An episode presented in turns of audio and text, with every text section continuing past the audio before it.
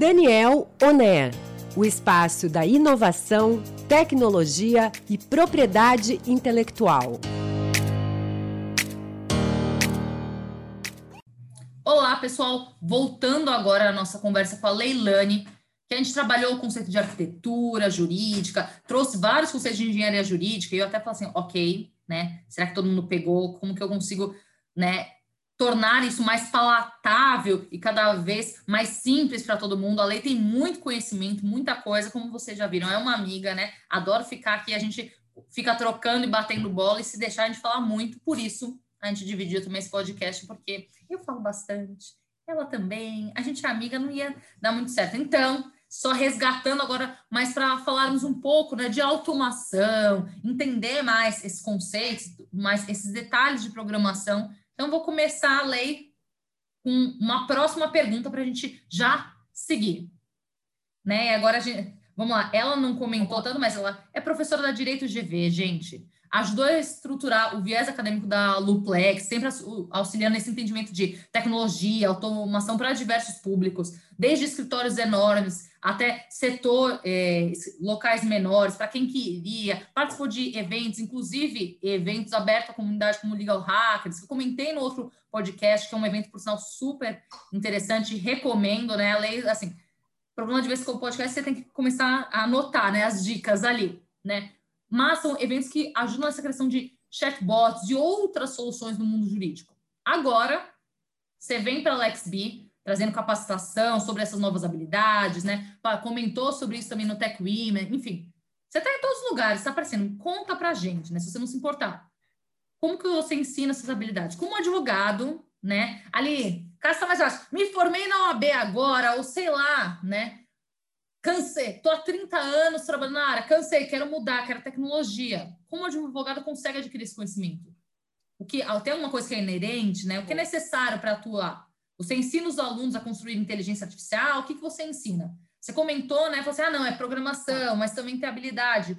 Mas, né, principalmente habilidade, né? Às vezes é muito difícil, ainda mais num contexto de pandemia, né? A gente fala assim, ok, desenvolva soft skills, desenvolva algumas habilidades. E, né, como que eu faço isso? Então, se você puder abordar, não é uma pergunta fácil, mas, né, é tão ampla, se você puder comentar, agradeço. Não, vamos lá, vamos lá, Fer. Não, vamos, vamos responder sim e, e tudo certo. Vamos lá. Bom, acho que primeiro, né, quando a gente está pensando em novas habilidades e pensando para o mundo do direito, tá? É, a gente tem que pensar no público que está consumindo. Então, o meu maior desafio, eu acho que quando eu pensei em criar o braço educacional da Luplex, o meu maior desafio era justamente o, como é que eu trago esse conhecimento para a galera do direito. Porque se você notar, existem inúmeros cursos, por exemplo, né, no meu caso, eu tinha que fazer um curso de, ensino, é, de programação para advogados. E tem, existem inúmeros cursos. Mas por que, tem que ser diferente para o advogado? Porque a gente não tem o contexto que outras áreas têm. Então, acho que primeiro, acho que esse é assim, eu preciso fazer um curso que um advogado, né, um operador do direito, seja juiz, seja advogado, possam entender. Então, tem que ter exemplos para o direito, tem que tem que, de alguma forma, de, né, trazer conteúdo que essa pessoa possa tenha um espaço que é muito diferente, né? Mas tenha um espaço que ela se reconhece ali dentro e trazer um pouco mais de contexto. Porque a minha, até Fernanda voltando um pouquinho, a minha experiência com programação foi assim: os programadores sentaram da equipe e falaram, ó, oh, é assim, assim, assim. E aí senta, Leilane, estuda lagriminhas de tipo desespero que, que é isso, né? Então, assim, foi um, foi um parto aprender sozinha. Mas se a gente pensa e traz um contexto maior para essas novas habilidades, eu acho que esse é o caminho certo. É não tirar a pessoa 100% fora da zona de conforto, é criar um conteúdo, né, uma aula, pensar uma disciplina em que essa pessoa possa se sentir inserida. Assim como, por exemplo, participações em, em projetos, você falou hackathon. Poxa, a pessoa pode não saber de tecnologia, mas se ela tem um contexto jurídico, ela se sente ali parte dessa construção, e isso é muito importante. O que eu acredito, né? Então, agora voltando para esse contexto de como é que eu crio novas habilidades, né? Como é que a gente pensa em, em poder é, desenvolver essas habilidades para os novos profissionais que estão surgindo, ou para profissionais que já estão atuando há algum tempo e querem conhecer mais. Eu sempre acredito que é com aquela velha é, temática de teoria e prática. Eu não consigo ensinar alguém a programar com aulas pura e simplesmente teóricas, que é muito diferente, Fernanda, do que a gente está acostumado no direito. Então, eu sempre falo no direito, a galera faz a média muito bem. Então, assiste uma aula né, de uma forma meia boca, corre, estuda em cima da hora e tira uma nota média e passa.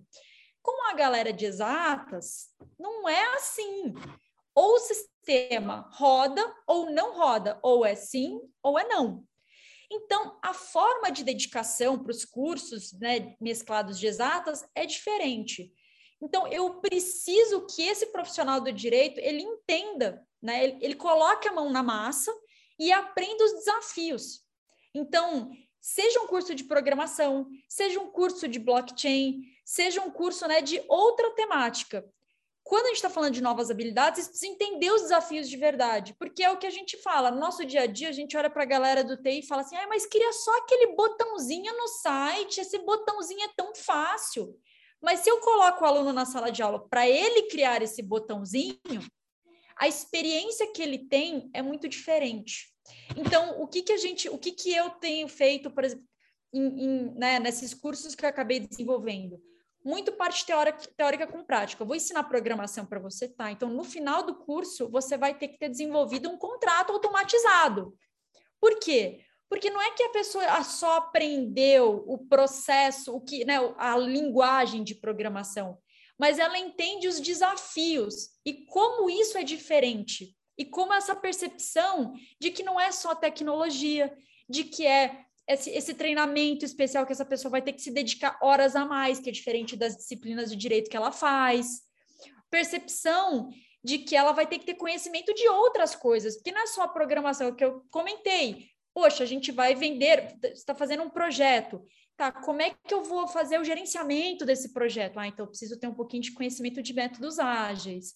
Ah, eu preciso ter uma interface maior com a galera do design. Então, assim, a partir desse curso, né, com que novas habilidades, essa pessoa tem contato com um mundo novo. Então, eu até brinco, eu falo, eu sempre falava assim, não querendo né, me achar nem nada, mas eu falo assim, a gente fala que o curso de programação, a experiência que a gente está dando aqui é muito maior, porque é inclusive aquele aprendizado de, nossa, eu estou errando, eu não estou acertando, não está indo, e de, de autoconhecimento. Então, mais um exercício né, de humildade também, porque ninguém sabe nada, gente. Vocês acham? Não tem advogado chegando lá, ah, eu sei programar, ha, ha, ha, ha, não vou fazer. Não, é todo mundo penando, se humilhando. Então, é um exercício de humildade aprender algo que você não sabe, porque é muito fora da sua zona de conforto.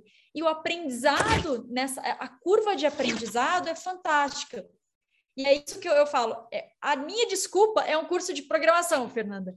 Mas o autoconhecimento dessa trajetória de autoconhecimento, dos outros conhecimentos, de coisas que a pessoa sabe, ah, que legal, não quero isso, mas eu gostei de outra temática e tudo bem. Então, esse auto, essa, esse descobrimento é que para mim é o que vai ajudar as pessoas pessoas né, nessas, nesse mundo de novas habilidades, porque hoje é uma linguagem X, amanhã é uma linguagem Y, e as coisas estão se transformando muito mais rápido. Então, a ideia é que vocês entendam o processo de aprendizado de vocês, porque vocês vão ter que constantemente aprender né, novas habilidades, novas técnicas, novas tecnologias. Então, acho que essa, se eu tivesse que dar uma dica assim de ouro, é aprenda a aprender porque depois as coisas vão ficar mais fáceis, né? Então, tenta pegar como você aprende mais, qual o melhor horário que funciona, quais são, enfim, a forma como você se identifica melhor para estudar, porque isso vai te ajudar muito mais a se preparar para os próximos desafios que estão surgindo em razão da tecnologia. Não sei se ajudou muito, mas tentei aí dar uma explicada, Fernanda. Não, eu acho que já esclareceu várias questões, né? Tirando, Lei, você está sendo ali, né? Vamos lá. Você, as pessoas se. Ah, se ficar ali se humilhando. Calma, todos os seus alunos te adoram. Você é super querida, super bem contada, contada onde você tá. Não vem, não, né? A gente fala assim: não, tudo bem. Ela, gente, ela faz isso, ela toca o terrorismo. Por quê? Porque ela quer ver se o pessoal se esforça. Depois ela vai lá e é uma mãe. Pronto, pronto, contei, entendeu?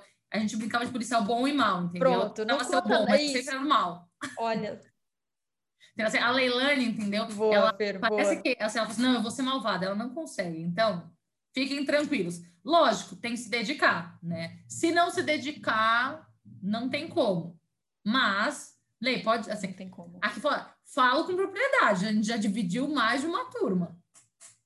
Mas, assim, gente, programação não é tão Exato. simples.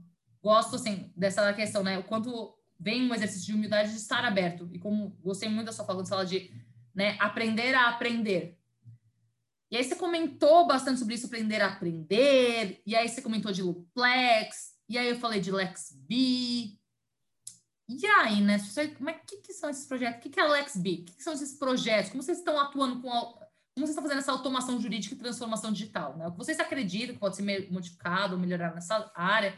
E o que vocês buscam trazer de diferente? Porque você falou, ai, tem vários, e a gente quer trazer a experiência, mas quais são os diferenciais desse ponto? Né? O que vocês estão trazendo e já começando a puxar para uma outra perninha, você puder comentar mais como assim automação jurídica, né? Peraí, né? Você tá falando assim, ah, automatizar um contrato. Aí o pessoal, dependendo de quem estiver ouvindo, fala assim, meu Deus do céu, não vou nem mais contrato, eu vou ter. Como assim, né? Calma, gente. Leilane vai explicar tudo. Tá tudo Legal. Boa. Bom, vou então é, começar por automação, tá? Acho que, acho que é um ponto super legal de mencionar. Bom, a gente vê que é um movimento, e aí é super importante mencionar, um movimento de automação, assim, não surgiu do nada, né? Então a gente vê ali automação, né, de- nas nossas queridíssimas revoluções industriais, ali primeira, segunda, terceira, a gente tem quarta, quinta, assim, processo de agilizar ali as atividades desempenhadas, tá? Então, essa é o que é a ideia de automação. E aí, quando a gente traz para o mundo do direito, a gente tem, de novo, né, um contexto amplo do que, que se considera automação.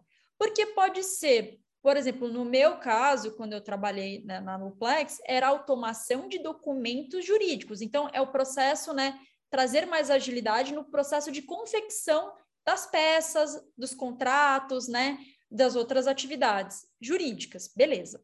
Mas também, gente, pode ser, por exemplo, automação né, para agendar processos, é, para agendamento de audiências, audiências. Então, assim, a gente tem muitas ferramentas de automação hoje para nos auxiliar no mundo jurídico. Então, acho que é importante a gente situar assim, esse, essa conversa antes, assim, né? Então, automação é, é, o quê? São ferramentas, e muitas vezes ferramentas tecnológicas, que vão nos auxiliar em atividades burocráticas e repetitivas para nos dar mais liberdade. De, de, né? Digamos de passagem aqui, que eu sempre adoto, assim, normalmente a, a versão mais otimista da vida, né? Então, é isso. Tecnologia para ajudar a ser humano, tá? Então, esse é um ponto. Na Luplex, era o que eu, que eu falei para vocês, era o processo de automação de documentos jurídicos. E aí, o que, que é importante? Nossa, então não vai ter mais profissão, acabou, advogado vai ser substituído por robô, né? Que nem a, Fernanda bem trouxe essa provocação interessante. Não. O que, que a gente vai fazer? Então, a gente senta com o cliente e fala: bom, por favor, me dê exemplos do seu contrato. Você quer automatizar um contrato de um compromisso de compra e venda? Perfeito. Me dê os seus exemplos, tá? Eu vou pegar todos, sei lá, as suas, as suas minutas, sei lá, 5, 10 minutos que você usa. Nós vamos pegar todo este conhecimento e passar isso para a máquina. E fazer o quê? Uma entrevista guiada. Então, você vai responder algumas perguntas fáticas, normalmente, e a partir da resposta dessas perguntas fáticas, isso vai gerar um documento jurídico. Nossa, isso quer dizer que a máquina fez? Não, gente, a máquina não fez. O conhecimento todo era do advogado, que a gente só fez o quê? Passou o conhecimento do advogado para a máquina, tá? Então, o que, que a gente só fez? Né? Empacotou, mudou um pouco a linguagem, pegou aquele conhecimento, estruturou ele de uma forma que fizesse sentido no computador para que uma outra pessoa possa só responder as perguntas e automaticamente gerar um documento. Então, nota que acho que um ponto importante é o advogado está no meio ali sempre. Não vai ter jeito. É, é, o conhecimento está do advogado, né? Então, os documentos, as peças, todo o conhecimento está ali. O que, que, por exemplo, a Luplex se, se né, a proposta da Luplex era organizar, empacotar e colocar para o computador processar isso e fazer um, um documento automatizado. O quê? Para facilitar o processo, que antes, né, o que a gente fala, um processo que poderia você poderia demorar três horas para elaborar uma peça, você pode, né, enfim, você vai, a gente tem até vídeos ali da turma da Unilever na área trabalhista falando, olha, a gente fazia uma contestação de 35 páginas em quatro minutos.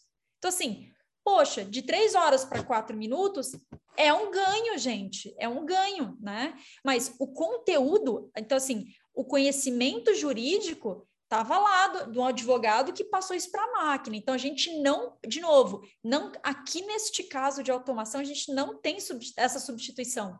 A gente tem, assim, o, a substituição do formato, né? A gente está empacotando esse conhecimento para a máquina, mas o conhecimento continua ali no advogado e a gente precisa do operador do direito para colocar ali. Porque a máquina, e eu sempre, a Fernanda está cansada de saber, eu sempre falo isso. A máquina né, ela é ótima em processar dados, né? A capacidade do computador é de processamento, mas a máquina não tem interpretação. Ela não tem essa, né? Assim, é muito difícil para ela fazer isso. Ela não é, inter... ela não consegue interpretar. Eu sempre brinco falando, ó, se eu falar para vocês, né, é, o Paulo torce para o São Paulo e ele mora em São Paulo, vocês sabem que são três Paulos diferentes. A máquina não. Vocês precisam descrever. Então, este conhecimento que nós seres humanos temos, né, cognitivo, né, de, de inteligência, de associar, a máquina demora muito para fazer isso. Por isso que a gente está apanhando tanto, né, de, enfim, do, da inteligência artificial. Por quê? Porque a máquina, isso não é claro para a máquina. A gente vai chegar lá, não chegamos ainda.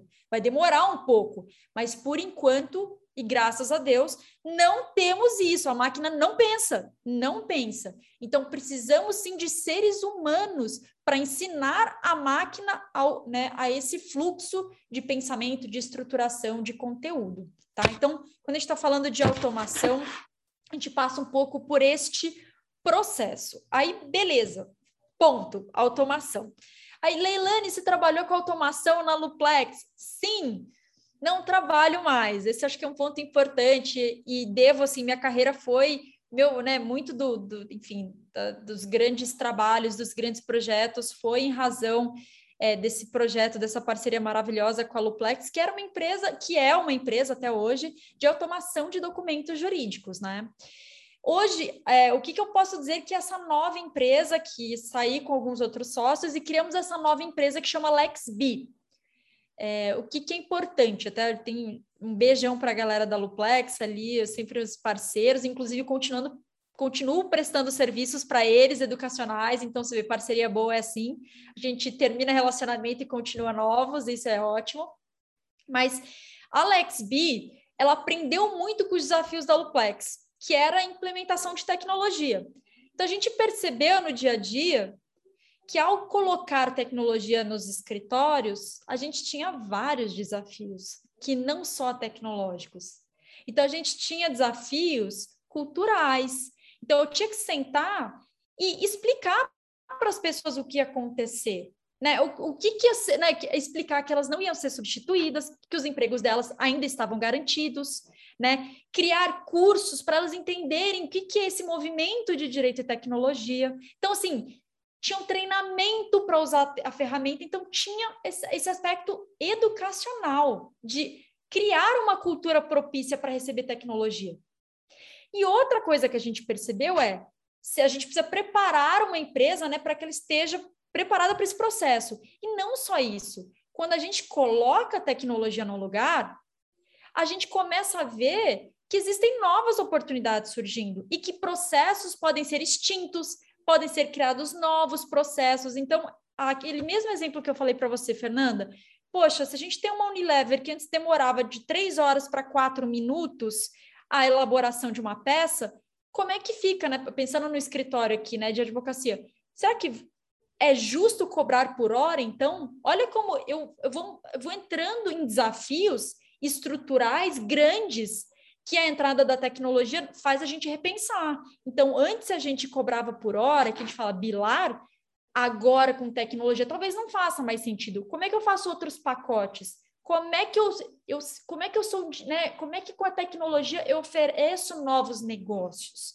Então, a gente percebeu que o processo de transformação digital, ele não se resume à ferramenta tecnológica. E aí surge a LexB no sentido de entendemos esse grande desafio e com três grandes braços, é, sendo que educação ainda é o carro-chefe, né? Então a gente quer levar educação para né, esse treinamento, mas a gente entende que o processo de transformação digital ele é muito maior do que ferramentas e a gente precisa criar esse espaço complexo, né? Que é, eu falo assim, esse, ter esse olhar nas empresas, nos escritórios, mais holístico, mais completo para os desafios de implementar tecnologia. Então a gente continua trabalhando com educação, nosso carro-chefe vai ser oferecer cursos fora da caixinha, mas sempre com esse viés, oferecer cursos para que as pessoas saiam com entregáveis, né, com ferramentas. Puxa, eu terminei um curso,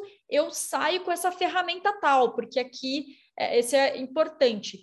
Mas com esse olhar de que, nossa, não é só aprender essa habilidade, é entender todo esse contexto de transformação digital que eu vou passar e ajudar as pessoas a, a, a entenderem como elas fazem isso. Acho que esse é um pouquinho do resumo, assim, que eu posso dizer que a LexB, é, que, é, né, que eu digo assim, é o que acho que é o nosso diferencial, porque hoje existem empresas de, né, empresas de educação, existem software house, né, que são lugares que você paga para alguém fazer uma tecnologia para você, e existem consultorias. E qual que é o nosso diferencial se tem tudo isso? É que a gente consegue ter esse olhar integrado e conseguir ajudar as pessoas nesse sentido, assim, quais são as melhores ferramentas para o teu caso? Né? Como é que a gente pode pensar para a preparação da equipe como um todo para receber essa, essas tecnologias para fazer sentido? Será que a gente tem que promover eventos dentro de uma, né, do escritório? Será que a gente tem que fazer hackathon? Será que a gente tem que fazer, ó, como vocês estão fazendo, né, para disseminar conhecimento? Será que a gente tem que né, criar esse laboratório, criar podcast? A gente traz esse olhar, de novo, integrado de como é que a gente precisa trabalhar com várias pontas para que a transformação digital dentro do direito ela seja efetiva. É mais Gosto ou menos muito. isso. Gosto muito da sua fala, porque é verdade, né? Quanto a gente precisa, sabe, repensar e olhar individualmente cada um a sua jornada. Ah, na Daniel, por exemplo, a gente tem um head de inovação, eu estou como head do laboratório de inovação, mas a gente também tem uma gerente de cultura organizacional. Né? Assim, porque são três pontas diferentes que se complementam e que ajudam, né? Ah, vai ter quem vai falar mais sobre, efetivamente, sobre as novas ferramentas, vai ter quem vai focar nas questões educativas, vai quem ainda assim vai sentir como que está toda a empresa, né, como está a cultura do escritório e consegue trazer o que, que a gente está trabalhando. Então, gosto muito dessa fala. E também, assim, além da gente pensar sobre tudo isso, é importante a gente olhar, peraí, né? Ah, direito e tecnologia, poxa, vai acabar? Não. Quantas oportunidades você citou nesse podcast e no outro que estão sendo criadas e desenvolvidas totalmente ligados à área jurídica. Quanto, né? É. De repente, assim, ah, eu vou. O que está acontecendo? Ser substituído? Não, gente. A gente vai poder fazer outras coisas mais legais do que ficar só tantas horas numa peça, né? E que também, dependendo do que for, vai precisar de uma revisão, né? Porque a gente até brinca, gente, mesmo que você faça com tecidos de massa, sempre é de bom tom dar uma revisada, né? A gente acaba, às vezes, encontrando cada peça que às vezes tem ah, nome da parte errada, enfim, não é porque a máquina que não, não precisa, né? E aqui, Fernando, aquele nosso momento geek, né? Grandes poderes, temos grandes responsabilidades, já diria tio bem, né? Então, assim, a gente já sabe que se você está colocando todo o conhecimento no computador, isso vai ser pulverizado. Então, assim, muito cuidado com o que você está colocando, porque se antes você, se agora você consegue em quatro minutos fazer petições, então, todas as petições, se tiver erro, elas podem ser erradas. Então, assim, é muito cuidado mesmo. A gente tem que, não é que. E isso eu acho que é um ponto super. Ai, a máquina vai resolver. Não vai resolver tudo, gente. Se o ser humano não resolve, a máquina não resolve 100%. Então, já vamos, assim, já desmistificando. Né? O que, de novo, o que a máquina tem é ela rapidez, ela tem um processamento muito rápido, capacidade de processamento muito rápida. Isso que nos, que nos distingue, né? Então ela é muito rápida, muito assertiva nesse sentido. Agora, interpretação não. Então, se a gente não chega a 100%, por que, que a gente espera que a máquina chegue? Acho que a gente tem que ter essa, esse ponto de reflexão, né? Não é isso. Não termos esse tipo de expectativa. É ser realista com o que está sendo oferecido, né?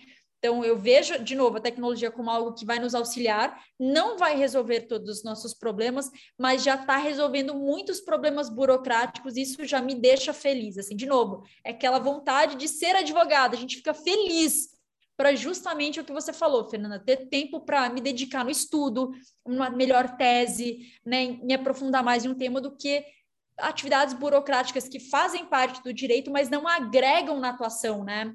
Então a gente quer deixar essas partes burocráticas para a máquina mesmo, que vai nos auxiliar. E aí você falou de reflexões, já partindo para as reflexões finais, né? Vou deixar aqui um espaço, a gente já falou bastante, né? Não, você também tem horário, já passamos de novo de 20 e poucos minutos. Quem está nos ouvindo deve estar tá falando assim, meu Deus do céu, tem que tomar cuidado, senão a gente vai ir para o terceiro ou quarto podcast, mas queria abrir um espaço para você comentar, deixar uma mensagem para o ecossistema de inovação, de direito, tecnologia. Pode ser uma dica, uma recomendação. Leia, abre seu coração. Recado final de despedida. O que você quer deixar? Qual vai ser o seu legado? Tan, tan, tan. Opa, que responsabilidade! Eu fico até, fiquei até mais tímida agora, né? Responsabilidade grande aqui, o seu legado. Nossa, não. Ai, tá, aqui na, na humildade, assim, eu acho que é, eu acho que conhecimento tem que ser compartilhado. Eu acho que a gente, o que vocês puderem, acho que a nossa cultura do direito, ela ainda é muito tradicional, né? Nossa, é a minha tese, é, é a minha é o meu contrato, é o que eu escrevi, meu texto, e quando a gente lida com, né, acaba, assim, enfim, depois de alguns anos trabalhando com outras áreas e vendo a cultura colaborativa que outras áreas, por exemplo, até de, assim, né, de programação que as pessoas compartilham, nossa, usa aí o, que eu fiz, e se você melhorar, melhor ainda, porque todo mundo, a comunidade se beneficia. Eu gostaria muito que as pessoas do direito tivessem esse espírito, porque eu acho que todo mundo ganha, né? Todo mundo ganha, porque no final das contas, não é só o texto que vai, né? Não é isso que define o seu cliente, né? Eu acho que são tantos escritórios, são tantas empresas que prestam serviços jurídicos e são outras coisas que vão fazer com que os clientes se aproximem, de, né? Então, não é o conteúdo, enfim, não é isso que vai segurar. Então, acho que a gente tem que ter uma cabeça um pouco mais para frente, o coração mais aberto, de compartilhar conhecimento, de correr atrás, eu sempre falo humildade porque eu acho que é isso. É um exercício de humildade aprender o que você não sabe. Então, quando a gente está falando de tecnologia, é um exercício de humildade. Eu não sei o que é programação, eu não sei o que é blockchain. Não tem problema. Aprende e tudo bem. Poxa, eu não gostei. Tudo bem. Quem sabe você gosta de legal design, você gosta de outra área, mas tudo bem. O importante é conhecer saber um pouco, porque os desafios estão surgindo e nós, advogados, precisamos resolver esses desafios, né? Mas entender esse movimento que está acontecendo e atuar e tocar o barco. Eu fico nessa toada na, no meu discurso de vamos aprender a aprender, né? De justamente não ter esse preconceito de ah, eu sou muito velha, eu sou mulher, não é tecnologia é, não é para mulheres, não é para. Não tem nada. O que eu acho mais fantástico da tecnologia é que não tem hoje muitas pessoas trabalhando. E o mercado tem muito espaço para quem quer.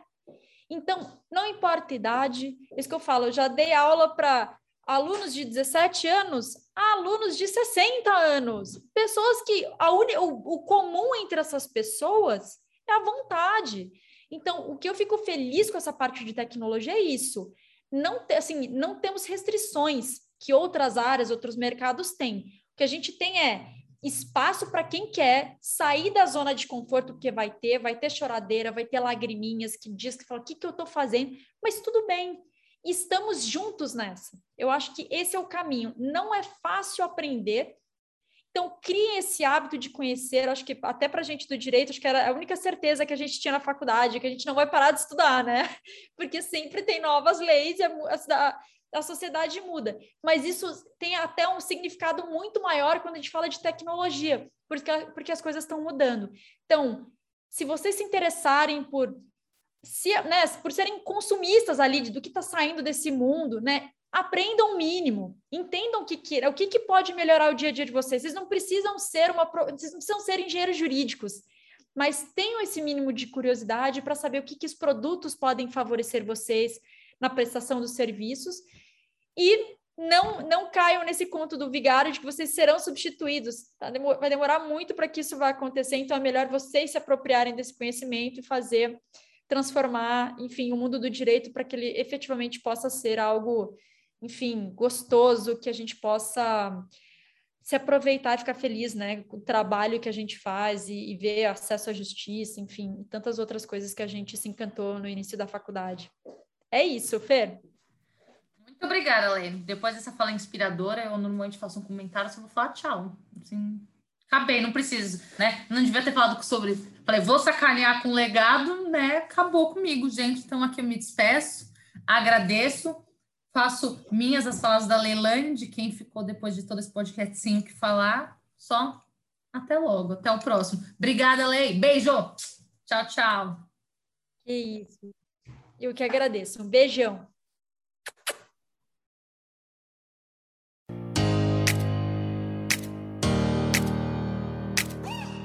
Daniel Oner, o espaço da inovação, tecnologia e propriedade intelectual.